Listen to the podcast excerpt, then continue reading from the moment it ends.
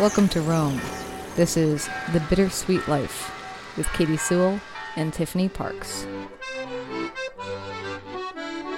Hello, this is The Bittersweet Life. I'm Katie Sewell. I'm Tiffany Parks. Now, last week we kicked off our season number 10, but this week we're actually going to mark the occasion by. That's right. Doing what? Well, musing on why anybody would do anything for 10 seasons or better yet, other things that lasted for 10 seasons. And also just how short and how long a season and a lifetime can feel. I don't know. Yeah. I'm just riffing here. Tiffany is in Rome. I am in Seattle. And this is the official 10 year season kickoff in my mind. Tiffany, you were looking up other famous things that lasted for 10 seasons. So why don't we just start there? Well, really just sitcoms, sitcoms that I grew up with. So I noticed that Friends lasted for 10 seasons. Mm-hmm. And, uh, you know, Seinfeld a little less. Seinfeld lasted nine seasons. And I guess because these are the shows I grew up with, they feel like they were endless, you know? Yeah. It, it didn't feel like they lasted only as long as this show has lasted. Yeah, and I don't know how many seasons MASH lasted for, but just Well, I can look it up. Uh, yeah, look it up. A couple weeks ago, it was noted that MASH was celebrating its 50 years since it first went on the air. And because I can remember MASH and when it went off the air, I was really like, 50 years? You were tiny. That's how long ago MASH actually started? How- It was 11 seasons. Okay. So you would have been a very small child when it went off the air. What were you doing watching MASH at six years old, Katie? I don't think I was watching MASH. I, I'm sure that I was more just picking up on, I don't know, the image of Alan Alda. I can't imagine that it was any more than that. And I don't know if I've ever mentioned it on this show, Tiffany. I'm sure you know that I grew up with only antenna television, and the only channel that we happened to pick up with our antenna was CBS. So my entire childhood was limited to Murder She Wrote, 60 Minutes, Airwolf, and the Oliver North trials. Mm. Katie, I should feel so bad for you right now. And Billy Graham, I believe, occasionally would oh, pop. oh, and Billy there. Graham. yeah. I mean, were there any good sitcoms that a kid, young person would like on CBS? I don't, I feel like it was all NBC and ABC. Yeah, I I mean, I can also remember that Dallas was airing, but I don't. Obviously, my mother did not, not let us watch Dallas. I Well, loved no. Airwolf, I've never heard of Airwolf. I like mainly liked it for the music, the theme song. I liked to dance around to it.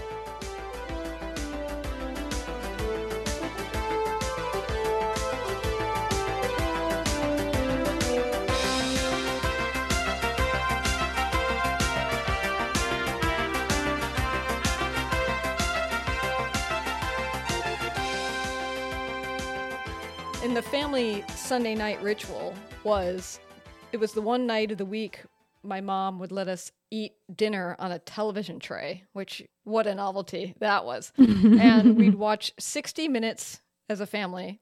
The only part I really liked was the commentator at the very end. I just remember the timer, the ticking, Totally. ticking timer of that show. I mean, how old were you? Because I just feel like 60 minutes is a little bit heavy for kids. I mean, I was an elementary schooler, so, and sometime between first and fourth grade, and then we and then we'd watch uh, Murder She Wrote after that, and that was the family ritual. Yeah, because you know, might as well teach your kids young that uh, that people get bumped off right and left. Yes, you, you've heard the joke that was she really investigating murder or was she the murderer herself? Because there was always a murder that happened no matter where she was. exactly. Well, just like just like Miss Marple, same deal. So we've been doing this show for 10 seasons. We're starting the 10th We're starting season right 10. now. So technically we've been doing it for 9 and not quite 9 years. We started taping the show about 9 years minus a couple months ago. So what else So, yeah. in your life would you say that you have done? Like when this ends, we will have been doing this for 10 years. When the season ends. When this season ends, whenever that we decide that is, and that could be like tomorrow if we get fed up. but, but whenever this season ends, we will have done it for approximately 10 years. We've been we would have been hosting this show. Is there anything else that you can think of that you've done for so long? Well, I've been married for 11 years and a bit. Okay. So there's that. Um, And how would you compare the experience of creating this show to being married? wow, Katie, that is a hard one. Um, they both take stamina, Mhm. Dedication. certainly. dedication, and very solid partnerships, Mhm. um, and respect for the person you're working with or living with, as the case may be. But definitely have fought with you less. yeah. Yeah. We don't have a lot of fights. So no. That's true. Um, So any- what about you? I mean, I know you've been married for 10 years as well, but um, Yes. Um I mean, I I did work full time for NPR for the same amount of time as this. If not longer actually. I think a couple years longer. I was there full time. Uh, I now live I work there occasionally, but yeah, where I was there day in and day out. Yeah. Blood, sweat and tears, the whole 9 yards. I was there for probably 2 to 3 years longer than what we've done so far. Now, what feels longer to you, that or this? Um, hmm. I mean, neither one of them feels too long, if you know what I mean. Here's why I asked you that. Because for me, uh, decades do not have the same length, you know, depending on when they were, when they happened in your life. For me, the decade of my 20s felt like it was so long, not in a bad way. I just feel like it lasted a long time and I did so much and it just feels like a very long span of time. Whereas 30 to 40 felt like 10 minutes. Yeah, that's interesting actually, because I when you were saying that, I was thinking, okay, l- let me imagine my first couple days there, and the person that I was the first couple days there, with the energy and excitement that I felt being there, for one, and also how much I had to learn from that point because now of course I knew how much I I had to learn that there was going to be a huge long journey to like actually get to where I was by the time I left. And so when I think of the span of that journey, it feels epically long compared to creating this show. But of Mhm. course, when I think about this show from a location standpoint, like that this started in Rome when I was living there. And since then, I've lived in San Francisco for a few years, moved back and forth around Seattle, did that little stint in New Orleans, came back to Rome twice for extended periods of time. When I think about all the things that happened in between, that makes it feel like this has been going on longer. But That's true. it also doesn't feel like it's been almost 10 years since I lived in Rome, if that makes any sense. Mhm. Like, I don't feel like I've matured as much as that journey I have taken when I started NPR to when I left working there full time. I feel like I matured through that journey far more drastically than I did in the 10 years since leaving Rome. I think that makes a lot of sense. I think your 20s, I mean, you're just you've just become an, an adult, you know, when you're 20. You're still pretty much a kid. And the road, I just think the road between 20 and 30, yeah, it's more of a learning experience. And I'm not saying you don't learn anything in your 30s, of course you do, but but you're already, you know, you've you're already a pretty well-formed adult by the time you're 30. Whereas at 20, you're really still a kid. You haven't lived very much. That's true. And I didn't start NPR at 20, though. I mean, I still had to mature to getting to that point at 20. I think I must have walked through the door in my mid 20s at some point. I don't exactly know how old I was. Um, once I finally got hired there full time after about two years of working as an intern, if you can imagine. Something I don't feel like we allow today, letting people work for two years for Two free. years. Free. You were a, an unpaid intern for two years? Yes, that's how dedicated I That was. should be criminal. I believe it is at the now, but uh, it wasn't at the time. And at the time, I was very grateful that they let me hang around so much. But I, um, by the time I got in the door and had my first r- real job there, I think that I estimated once that my host of the show that I was working on was probably about 51, and I was probably around 26. And just the other day, we were taking a walk, and I looked at him and I'm like, out of curiosity's sake, how old are you now? and he said, I'm 68. And I was like, wow.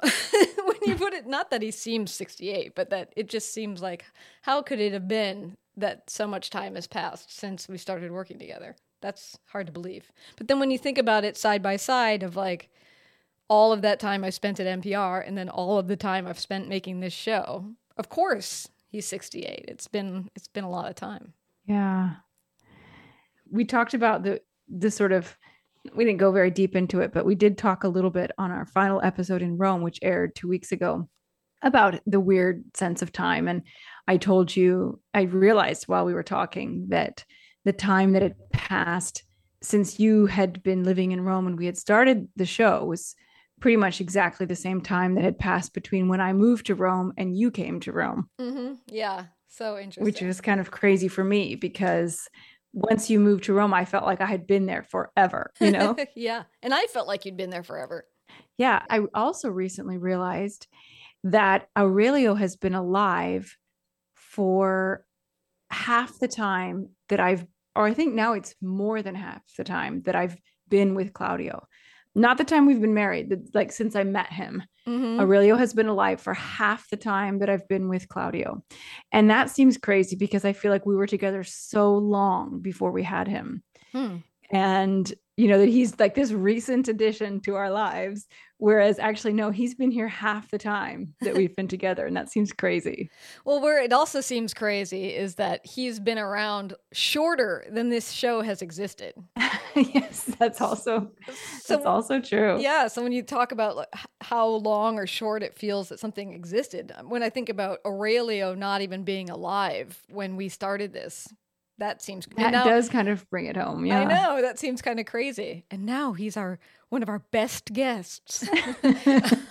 he's our mascot. Yeah, he's practically our mascot. One day, I hope to pass the reins over to Aurelio and his friends, and they'll just host this show for the next twenty years. Uh,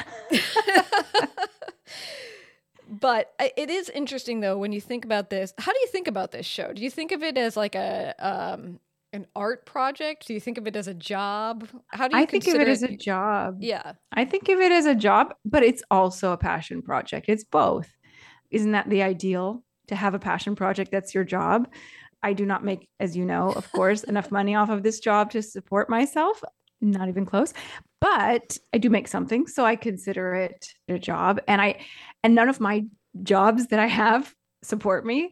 Mm-hmm. That's why I have four jobs. mm-hmm. Mm-hmm. But it's but it's actually for me and my personality, I think it's perfect because I think I would be bored and I think it would be tedious for me to have one job that totally took over my life and that that was sort of all I did.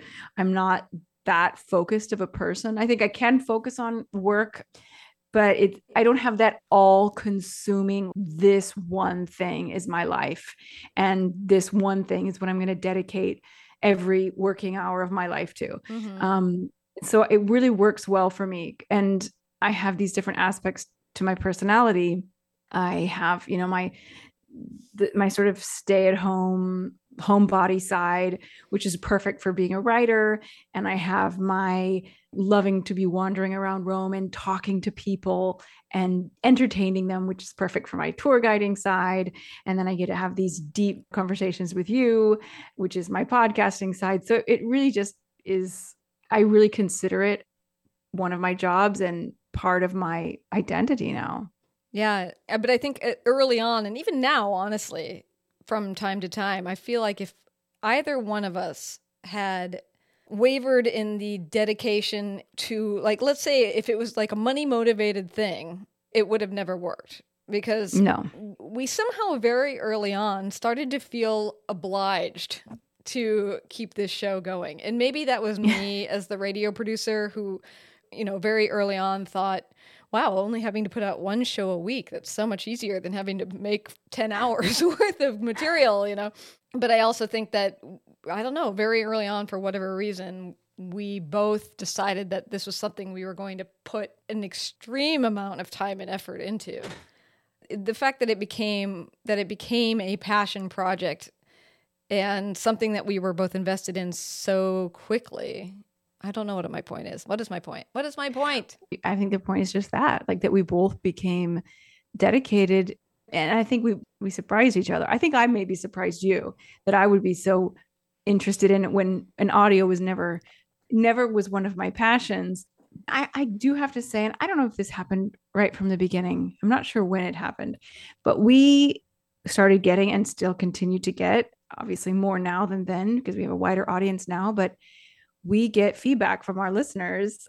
We just got a letter from someone you sent, you forwarded it to me just like yesterday saying that our show just makes her happy. And, you know, we know that people tune in and we're part of their routine.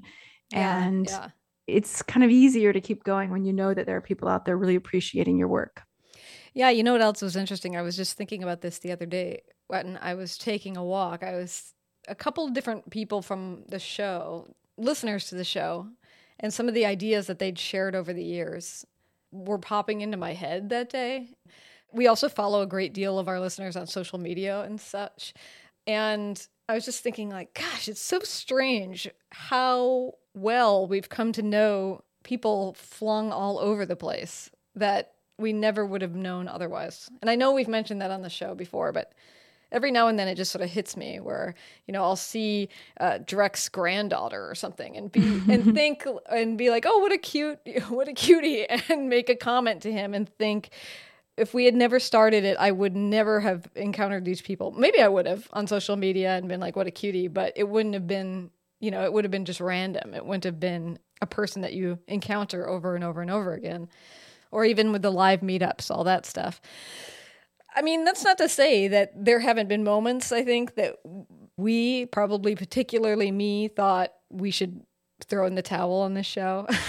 just because just because um it is so much work. I don't know, have you ever had that moment? Do you remember when I came to Rome in 2018 and I basically had the come to Jesus moment with you that was like, if we can't change the workflow of this show, I can't do it anymore. Do you remember that? Yeah, I do now that you mention it. I'd forgotten. Yeah, because you were super busy. I think Aurelio was much littler. You know, you had a full time job. I was also trying to make a living back home. And I remember giving you this whole list of things that we needed to do to like up our game and hopefully get more financial support and hopefully maybe get a nice advertiser or two or whatever it was. I forget was what was all on the list, but it was a lot. And you said you looked over the list and you said, "Hmm, well, I could probably do this one." And I one. yeah. And it might have been a big task. Like a lot of them were really big tasks. That's the other thing about this podcast is like I always feel slightly behind on it task wise. but I remember I remember you saying, "Well, I could probably take on this one, but I don't think I have time for any of the others." And I remember saying to you, "If you don't have time for the, any of the others, then I'm going to kill this show." I don't remember you being and, so blunt about it. Yeah, and then you were like, "Well, let me look it over." Because I at that point I was cuz you know, getting anything started is hard, keeping anything going is hard. And at that point I kind of felt like I am now basically doing this as a full time unpaid job. Like I'm back yeah. to being a full time unpaid intern. Like right. if I, I, you know, I have to also have time to pursue things that are paying. And uh, you know, you looked over the list and really took on quite a bit more of the items on that list. And oh, therefore, oh, okay, good. I, I've blocked out a lot of this. I, I, I mean, I kind of remember that conversation. Was it on my couch? Were we sitting on my couch? No, no, we were at a we were at a shop having tea oh. by your oh. work. I think that, okay. that picture you have of me you kissing my cheek and me looking at the camera. You can post yeah, it yeah, along that. with this show if you want. I believe we took that after that conversation. And I believe what you okay. wrote in the picture isn't isn't what it says on the picture. The podcasters, what do you say? The podcasters who I think I wrote friends who podcast together stay together. Stay together. Yeah. it was a foreshadowing perhaps. But yeah, that's the only time I remember us, uh, or at least I, kind of officially saying something about, you know, the fact that I thought we could not maintain it at this particular pace. Sometimes I still think that's the case. Like if I ever get to a point where I need to pick up like a really grueling full time job where I just don't have the mental energy. But who can say? I mean, I've squeezed editing this show into the weekends before and, and like evenings too. So Yeah, I mean, do you remember when you worked for Town Hall? We used to tape when you were on your lunch break, was it? yeah, I mean, yeah, totally. because it was noon for you, and you were we were always taping when you were there at Town Hall, and Oh, that's right. and Yeah. Yeah. How funny. And and that was lucky because that job just happened to be a, a job where I worked into the night. Like I usually had to be there uh, till at least seven thirty p.m., if not later. And so my day started later. So you and I would often talk when I had just arrived at work, or Mhm. maybe wasn't working yet, but I was already Mhm. there. Yeah, that job was super convenient. Wait, what if I had a normal full time job? I mean, what would I we know. do? We'd have to I know. Tape all weekend or something. But anyway, I, I've also always found I was just talking with another artist recently. I think I told you I took an art class this summer. And did I tell you that? I don't know. Drawing Uh, class. you yeah yeah. And have since gotten to know the teacher of that drawing class. I've been working on with him on a different art project. And we got into a big conversation about art versus money. And he was saying, you know, I've never made art because I was motivated by money. And I said, yeah, that's exactly the same as I am. Even when I worked for NPR, I had my paychecks direct deposited and paid very little attention to it. Yeah, I needed the money to pay the rent, but I didn't, you know, get to payday and check to make sure every dime was in there. You know, it was sort of as long as I had enough money to pay the bills, I wasn't doing it for that reason. You know, I was doing it for a multitude of other reasons. Same holds for this show. But I was telling him, I was telling him, I asked him, I guess, but doesn't money to you like at least mean validation in some way? Like the fact that people want to give you a paycheck for something that you're making?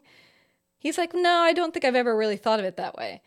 And I guess that must be my Protestant upbringing or something because for me, it's not like I do it for the money, but the money is like a it's like a thumbs up. and I so wish I could get past that. I mean, do you have any of that? Like what's your thing? Um, I don't think I've made that connection. Like for instance, No. when you were writing your book versus when your book was published or somebody bought it. Did you feel like something was different in there that like the fact that they gave you this advance and were like I'm going to put out your book gave you the thumbs up that you're like I've spent all of this time 7 years or whatever working on this book and somebody paid me for it. Thank kind of Lord. kind of but not really because when you get a book advance unless you're michelle obama um it is not it's like if you were to take the number of hours that you spent working on that book and divide it uh, or take the the advance and divide it by the number of hours you spent working on the book i mean it's probably not even one dollar an hour um yeah, that's true. so it's really i don't i can't look at it that way um for me it was much more a validation that it was the name it was harper collins that, that to me was more than the the amount on the paycheck was that somebody a publishing house that well known and that prestigious wanted to invest because it's not just the money they're paying me you know it's the money that they're putting into the book that Mhm. they were willing that they thought it was good enough that they thought it was going to make them a profit that they were willing to um i mean but then i guess money is involved in that too because they clearly are motivated by their bottom line they're a corporation all corporations are motivated by the bottom line so Mhm. um so y- yes and no. I would say it's not for me it's not really about a dollar figure. Like i would love to be filthy rich. Like don't get me wrong.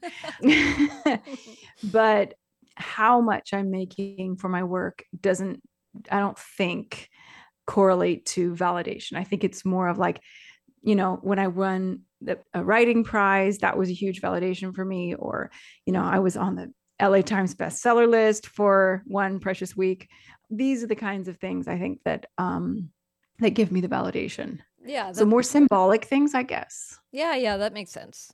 Yeah. For me, it's certainly separated from the motivation. me too absolutely Yeah, but as I was saying to him too, because we were recording this conversation because he's going to do some kind of animated short out of this long, sprawling conversation we've had. I don't know what he's going to pick, but we covered a whole bunch of different topics. And I mm. said, but don't you also say, if you can say, like, money isn't any kind of validation, it's never motivated me, is basically what he was saying. And I said, yeah, but you draw a picture and people pay you for it. People don't think, think of radio in the same way, you know? People donate to NPR, but they don't think of it as an art form necessarily. You know what I mean? Yeah. I think the fact that people pay him for his art could be a byproduct. Mm-hmm. Yeah. It's definitely something that will start to happen if if you're dedicated enough and talented enough and promote yourself enough, et cetera, et cetera, et cetera.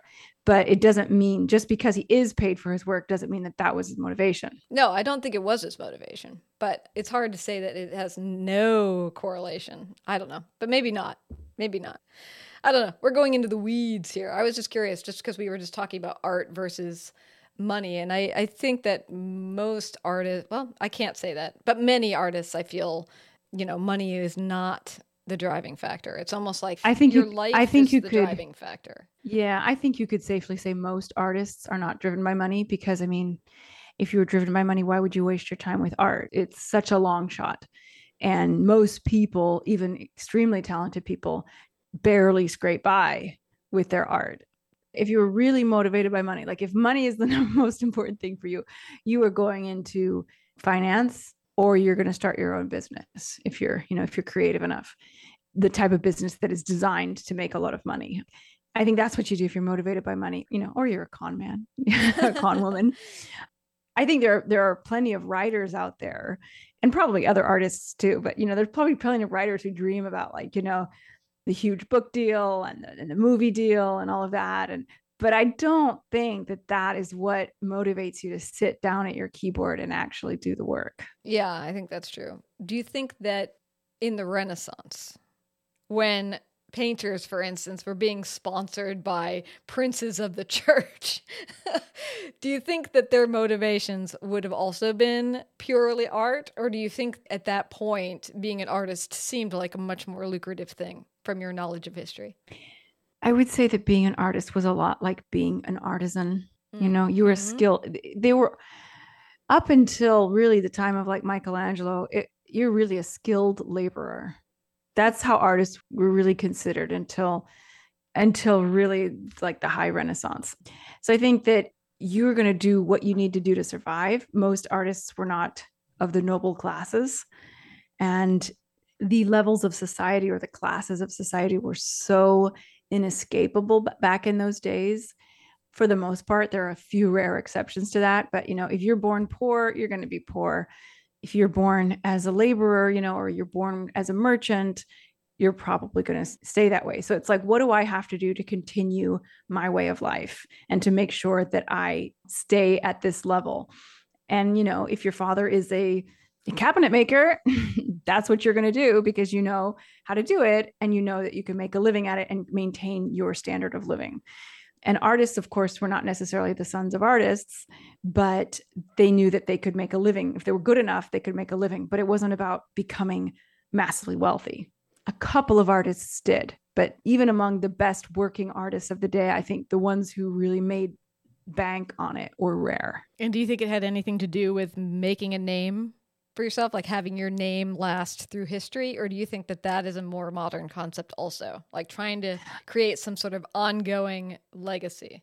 I think that was part of it. I don't know. I don't think it was until the Renaissance, though. In the Middle Ages, they didn't sign anything. Everything was for the glory of the church, at least in the Western world. But once you get to Michelangelo, and I mean before him too, probably, but I mean, Michelangelo was obsessed with the idea of leaving behind a body of work, what he called a body of work, you know, a really, really big out creative output that would survive him and that he would be remembered by. Hmm. All right, well, we have to leave it there. But before we go, I want to read you, Tiffany. I'm going to open this book. I'm holding a book in my hand here. It's a very beautiful book. It's a cloth bound, mustard yellow and gold colored book mm-hmm. covered in birds and little vines. And I'm going to open it to page 10 since we're kicking off our 10th season, and I'm going to read you the very first line. Okay. Now, you might already have some insight into the book this is, but I'm going to have you guess what book this is from this line. This is a quote Now, Kitty, you may cough as much as you choose, said Mr. Bennet. And as he spoke, he left the room, fatigued with the raptures of his wife. I do know a book you're reading from, Katie, as you know that I know. But even if I didn't know, I would recognize that line. Okay. If the character names were not in it, I might not recognize it. But Kitty, Mr. Bennet, uh, it's clearly Pride and Prejudice. You know, if, you, if you've read Pride and Prejudice, you probably recognize those names. It is Pride and Prejudice by Jane Austen. Tiffany, do you want to explain what edition this is that I'm reading from? The gold cover with Oh, the yes. fabric? This is the Penguin cloth bound collection. It's a beautiful collection, which probably a lot of our our listeners are familiar with, at least just from seeing me post about it. Mhm. Um, yeah, I but they're so gorgeous. It's a collection of, I think they're up to about 85 titles right now. They're designed by Coralie Bickford Smith. They're all just exquisite. The colors or schemes are beautiful. The, the design always has some kind of subtle connection to the book. So, because I adore this collection so much, and because Pride and Prejudice is one of my all time favorite books, I thought that we could give away this book, which has never been read, to one of our lucky listeners. That's right. And let me tell you, Tiffany suggested this idea while I was in Rome. And on May 12th of 2022, both of us signed it in Rome. Oh my God, I forgot that we did that. Yeah, you don't remember the inscription, but some lucky Bittersweet Life supporter is going to know. But we both signed it. And then, and this is no small book when I'm holding up, this is like a, a tome here. I carried this thing across the world to back to the United States, thinking it would be easier to mail it to somebody from here rather than from Italy, which is so true given um, the is true. Italian postal system. It added so much weight to my bag. Thank you so much. Um, but as a result, we've decided that we are going to give this to one lucky supporter of the show during the month of September 2022. If you donate $5 or more to the show, we're going to throw everybody's name into the hat that donates $5 this month. And we're going to draw a winner, and I'm going to mail this copy to them. So this is open to anyone in the world who, like we said, supports the show, $5 or more. We have um, a couple of different ways for you to donate. Probably the easiest way is on PayPal. We will include a link in the show notes, but you can find donate buttons all over our website, thebittersweetlife.net. If you can't figure out how to do that, just email us or write to us on social media. We're also on Patreon. If you're not familiar with it, what would you call that, Katy? Like a It's- subscription donation? I don't yeah, know. I mean it's a way to to subscribe to the show for five dollars a month or more, but you donate every single month rather than right. just a And you get lots of prizes, though. You get lots of access, lots of extra content to bonus episodes a month, live. all sorts of fun stuff. yeah, live, Live meetups. Yeah, and in fact, we were just talking. So, International Podcasters Day or International Podcast Day, I don't know. It's a made up holiday, but we're going to celebrate it. It's on September 30th this year, which is a Friday. And so we were thinking that we, for all monthly donors, we would host another live meetup on Friday the 30th to celebrate International Podcast Day. And of course, to record an episode of this show with a whole group of people, which is always Yeah. so much fun. So Yeah, we've done it twice now, and it really is just such a fun time. Yeah, it's a fun way to watch the show, but also to contribute your thoughts and comments to it as it's going on if you want to. You can also be silent and just watch if you want, but super fun. Uh, so we thought we'd do a gathering, and that would be something that everybody who is a monthly donor or a one time mega donor will all be invited to uh, this Friday, the 30th. But the main thing, the main takeaway, if you want to throw your hat into the ring to get this book, It is a beautiful book. yeah. Donate $5 a month or more. during the month of September. And we'll throw your name into my grandfather's wedding top hat, and you just might be the winner. Tiffany, perhaps I can take some pictures of this book and you can post them online to go along with this episode so people can check it out on social media. Just look for the Bittersweet Life podcast. And Katy, I don't know if you remember this, but I actually underlined one of my favorite lines of the book. And I think I wrote underneath it, this is my favorite line Oh. in pencil, by the way. Yes. In pencil. So you can if erase. You, if, you can erase it if that bothers you. If you do get this book and you read it, you will find that little note in there. it's a special edition, so it has a whole section on further readings that you could do if you end up loving this book and and the influences of how this book came to be. And I mean it just has all these like added little features commentaries on each one of the chapters. So it's a fun beautiful little book. We should leave it there. And until next time this is the bittersweet life. I'm Katy Sewall. I'm Tiffany Parks. join us again. Bye